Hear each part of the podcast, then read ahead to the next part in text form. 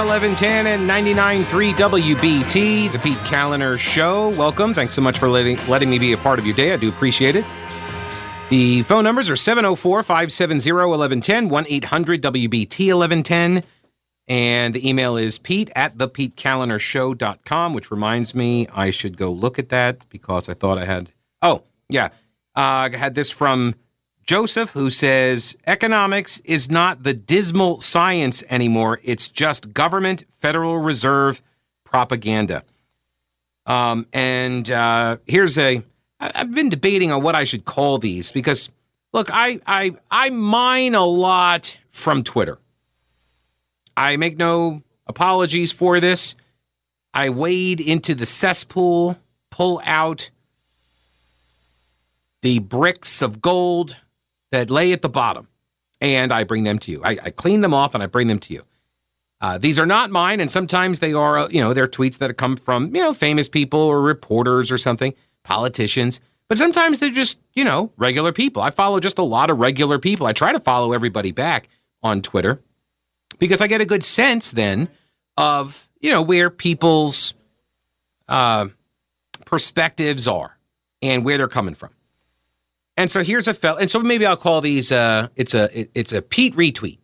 That's what this is. A Pete retweet. Matt Cover or Cover is his name, and he says, just remember. All the government officials lecturing you to go buy a Tesla if you don't like gas prices, all of them get chauffeured around in giant SUVs that you pay for. Right. He's exactly right. Uh, there was another one here. What was this? Uh, Oh, well, it's gone now. Oh, here it is. Ryan. Oh, hang on. Sorry. That buzz is from me. That's my apologies. Um, Ryan Maui. Maui? Moo. I don't know how he pronounces it. M A U E. I mean, how would you pronounce that? M A U E.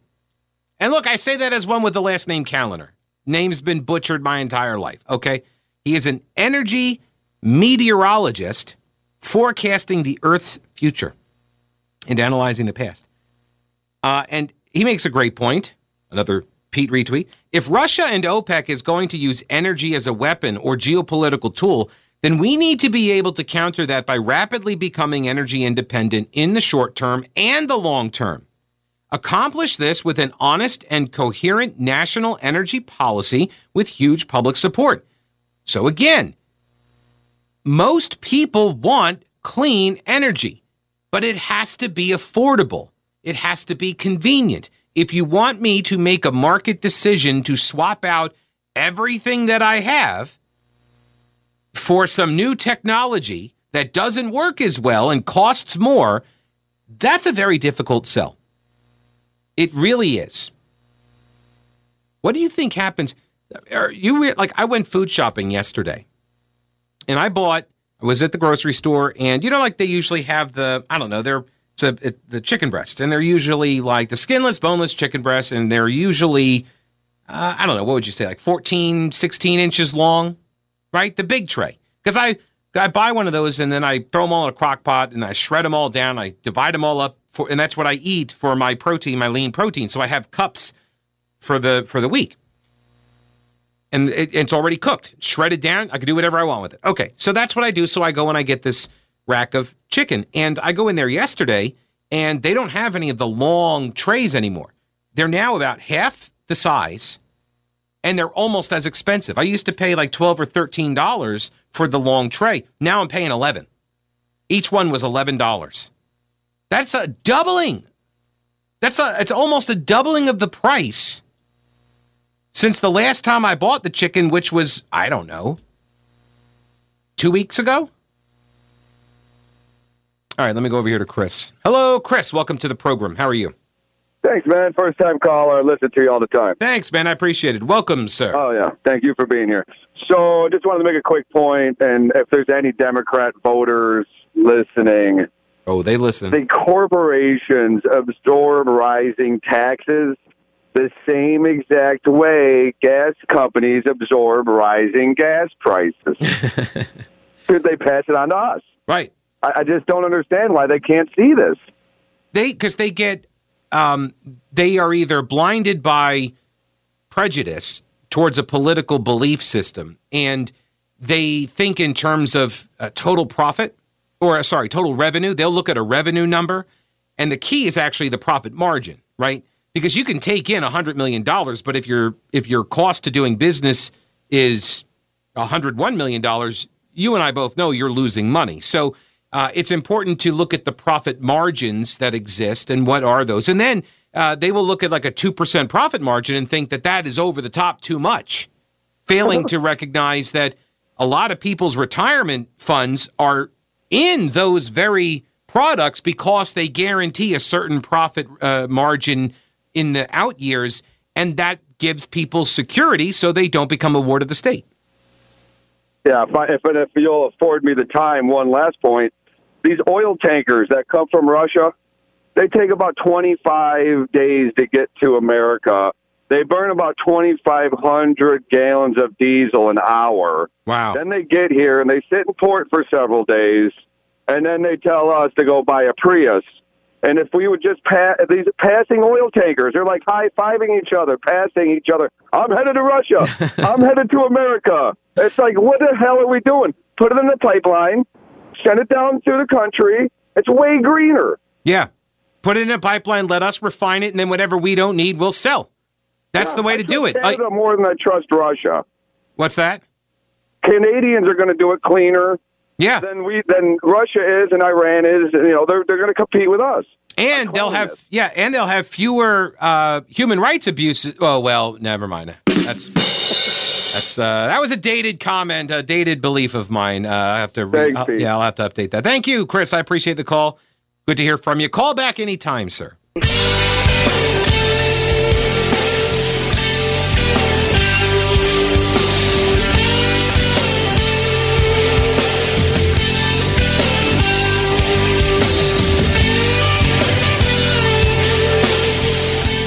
Talk 1110 99.3 WBT.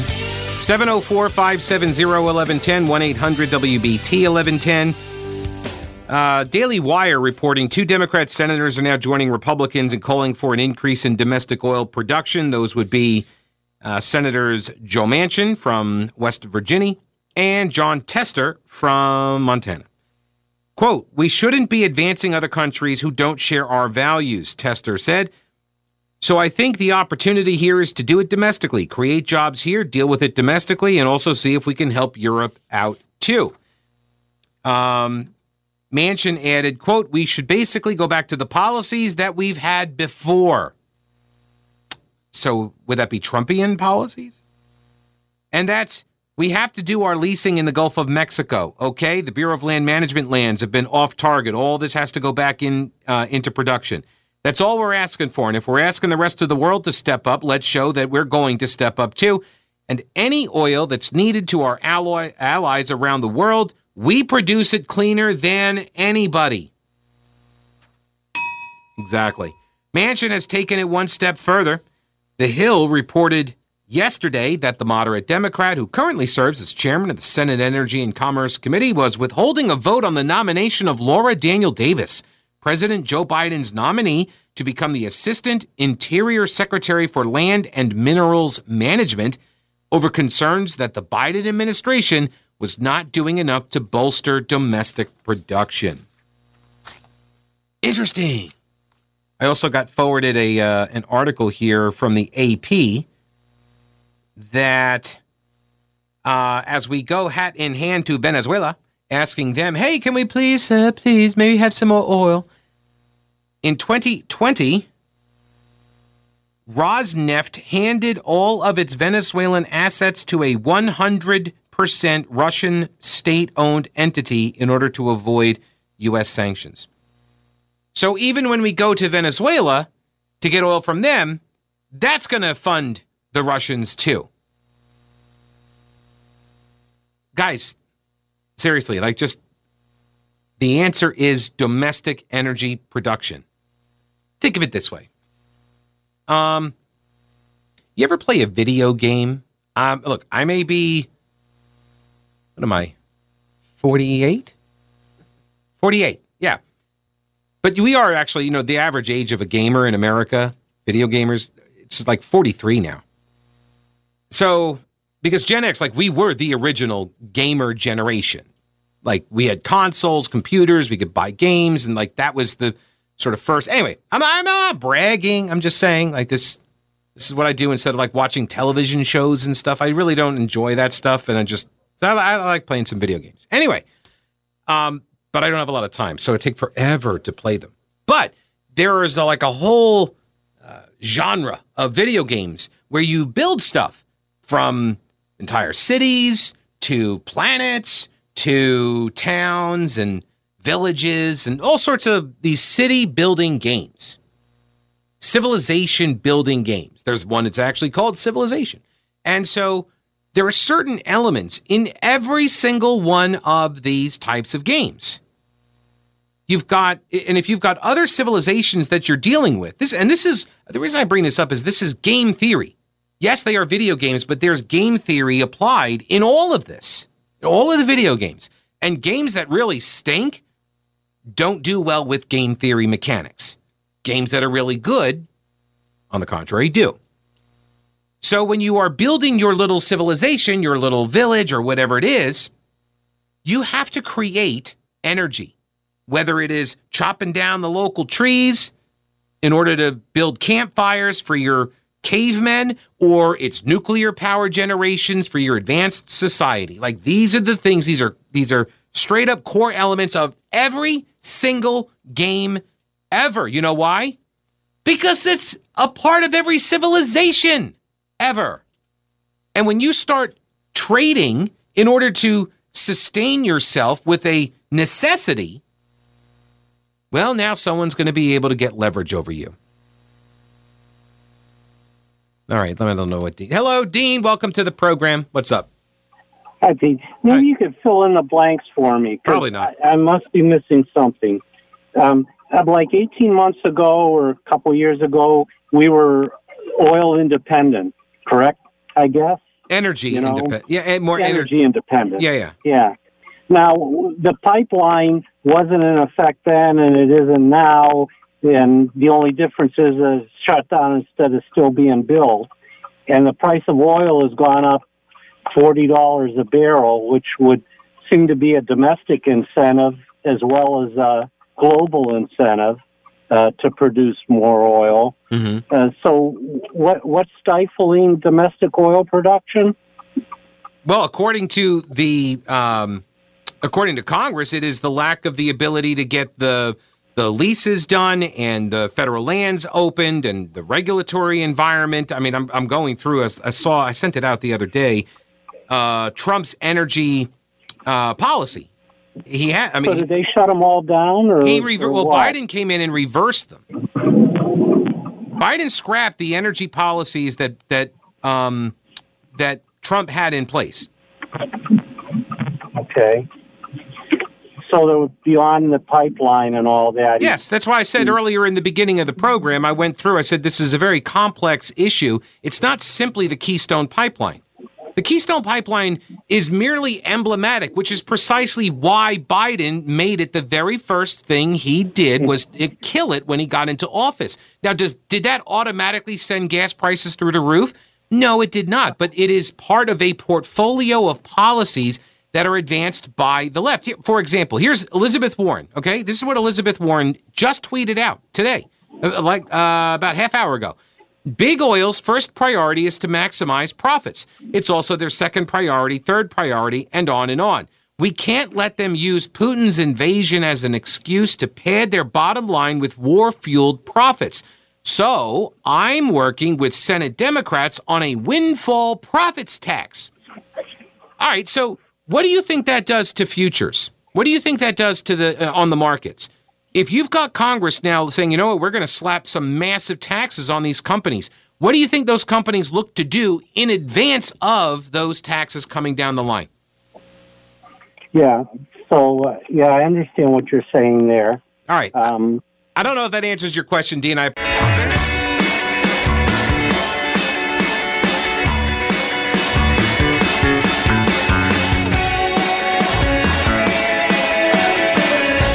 Here's another Pete retweet. Skanda Amarnath. Skanda, Skanda. Um. Oh, I guess that's a. Oh, his name is Irving Swisher. Sorry. Well, he had a different Twitter handle. He's executive director of Employ America. Seems to be a lefty group, but he's quoting a piece. This is to Dean's call, asking about, you know, what's up, what's going on, what's the reason for this? You know, Keystone didn't get built or whatever, but you know, why? You know, what changed besides that? And uh, this guy Irving Swisher retweets a piece that's at the Atlantic that quotes him and his organization's proposal. Um, and his argument is that the Biden administration already has existing authority to accelerate the response to this oil shock. And he says, we're facing energy security crises of multiple kinds, and it's, it is exacerbated by the invasion of Ukraine. Solutions must account for short term and medium term political constraints associated with current consumption, but still foster structural declines in oil consumption over time, right? So, this is what Irving Swisher wants to see, his group wants to see reduction in the use of oil over time. So, of course, there's a whole bunch of back end stuff to subsidize, you know, hybrids and all this other stuff.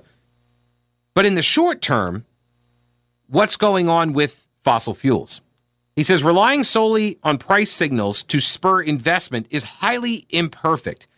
Investment is inherently a function of demand, and demand uncertainty and the industry has already faced three different crashes in seven years. So, price signals also destroy demand, but bluntly and with clear political and economic costs. What does that mean? The industry, he says, has very rationally shifted to a bias towards underinvestment at the request of shareholders in response to those crashes. And by the way, we are also battling OPEC too on this stuff, right? Those authoritarian regimes that use oil as a weapon. It's one of the reasons why we need to get off of that foreign supply. They do have market dominance, don't get me wrong, but we are better able to withstand that. The other component here is when I talk about energy independence, I'm talking massive investments in nuclear. Whether they are these new micro plants that are being tested out and built um, in Europe, I think France is moving forward with these little mini reactors. They're much smaller, uh, but they they generate a lot of power and uh, don't require the amount of resources and footprint and that sort of thing. Because if you want people to get into hybrids, then you've got to be able to supply the electricity on that back end. How do you do that? It can't all be solar panels covering every square inch of mountainside. Sorry, that's not going to cut it. Can't just be windmills off the coast. What about states that don't have coasts, right? Well, I guess it would just be all over their flatlands. So you got to find a way to create the energy, and nuclear is the best option, folks. But I, I like I don't see when's the last time there's been a nuclear plant that's been approved for new uh, construction. I think there's there may be one right now in the pipeline. It's like the first one in 30 years or something. Um.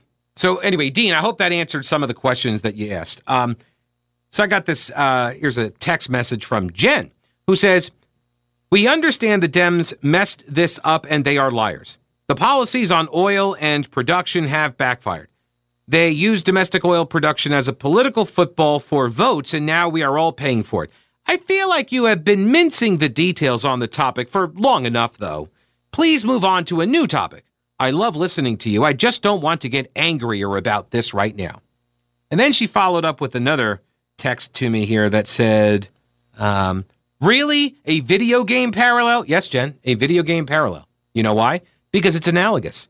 And sometimes analogies work for some groups of people that don't work on others. So, as a broadcaster, I try to broadly cast a message to as many people as possible in terms that they may identify. And if there are people who are new to the program, new to the station, uh, like within the last 20 minutes, I understand some people listen for all three hours, and I'm greatly appreciative of that. But that is not the the normal time spent listening, the TSL in radio language. It's not the normal TSL for radio folks uh, audience to listen. So That's why you reset topics. That's why you pick different topics for different times and that sort of thing. And so, as a broadcaster, you're broad, you're broadly trying to cast the net as wide as possible. And so, to some people, people that are younger, people that play video games, people that have experience with these types of video games, they're going to understand that analogy a lot better than people who don't play video games and who are older. Right? Like that's just so no. So if the analogy doesn't hit with you, then maybe it wasn't intended to. That's all. I call those the PD emails. Thanks for uh, writing, though. I appreciate it. Um, back to the Charlotte Observer uh, water carrying for the uh, Biden administration article here. So, what are the main factors that impact the price of gas, cost of crude oil, refining costs and profits, distribution, and taxes? So, number two, demand for crude oil. The U.S. uses more oil and refined products like gas, diesel, heating oil, and jet fuel than any other country in the world. Increasing demand for oil products leads to higher prices. That's not actually true. It that only happens if the supply can't meet the demand. Increasing demand for oil prices doesn't automatically lead to higher prices. It only does so if you don't keep increasing supply to meet the demand. He talks about interruptions in net, in the distribution networks like natural disasters, political instability, or war. And then the value of the US dollar oil is traded on the world market in US dollars, which, by the way, don't underestimate our uh, adversaries' desire to leverage the crisis to get to break that uh, uh, to break the dollar as the world reserve currency. We shall see.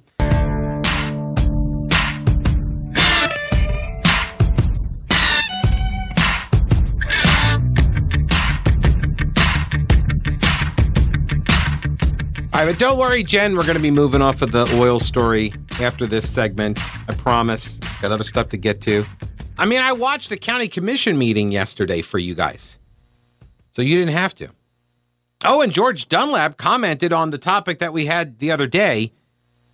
So yeah, we'll get to that after the uh, the next newscast here. First, let me get Vinny on before uh, said newscast. Hello, Vinny. Welcome to the program. How are you? Hey, Pete. How are you, sir? Hey, I'm good. What's up?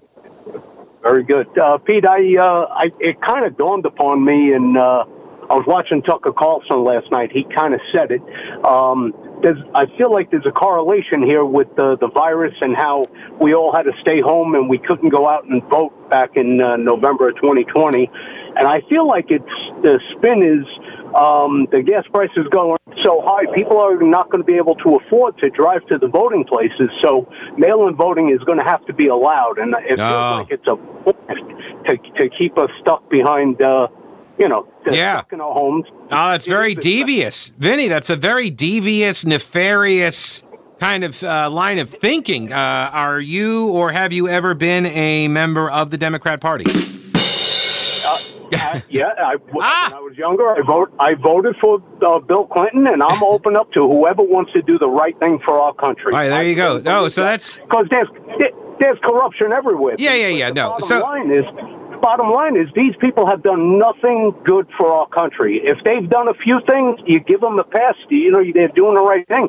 Everything is anti-American, and now the spin. Uh, Colbert the other night was talking about it, and and they're saying it. If you complain about gas prices, you are anti-American, anti-democracy. You are anti-Ukrainian people, and you're a supporter of Putin. What does that tell you? What is that? I mean, come on. Well. The, so, then you to- so hang on, Vinny. Hang on, Vinny. Something to be on guard against uh, as a, a train of thought and a way of thinking and approaching issues is don't let the outcome uh, dictate for you your assumption of that was the intended outcome. In other words, you've got this thing that you're seeing is, oh my gosh, look at the similarities, and you're assigning that as the end result that was intended uh, versus there are there are similar outcomes that might just be coincidental. It's not necessarily proof of some nefarious plot. I don't think so because honestly, when the prices were coming down, they, I, as I read earlier from that uh, article at the Hill, they were trying to claim credit for it. So because because presidents don't control the price of gas to a large extent. They they really don't. And so there are all these other market forces that occur. There's OPEC. There's You know, the war in Ukraine is part of it. There's the inflationary pressures. Those are all coming from different policies out of Congress, out of both parties. And so you've got all of these other factors at play. So you're looking at the end result and saying, aha, that must be the intention is to arrive at that outcome. And I'm saying maybe that's not the case and don't put one in front of the other as the cause versus the effect. That, that, that's fair, and I appreciate you saying that to me, Pete. That's good, and I'm trying to be open minded, but yeah. everything I see is just going the other way. And granted, the presidents can, don't control the price of gas, but he does. He this guy is controlling how we're getting it and who yes. is profiting, and and and that the way he's structuring it, and now the Iranians are going to profit if we don't give it to Russia, we give it to them. It's all the same, and yeah. It, again, I want what's best for our country, like all of us do. But this spin and the social media and all the platforms that they got and the cable shows and everything, half the country doesn't even see it from the other perspective. They only see it the way they're shown and the way they're told. And there ain't no Trump now to hide behind. We got to stand up for America, and people have to realize it's hurting all of our pockets. And and oh, they know they're going to open. They're going to open their. They're going to open up, and come November, if they don't cheat, things are going to change, and Yeah. that's all we could pray for. Yeah, know? Vinny, appreciate the call, man. Thanks, sir.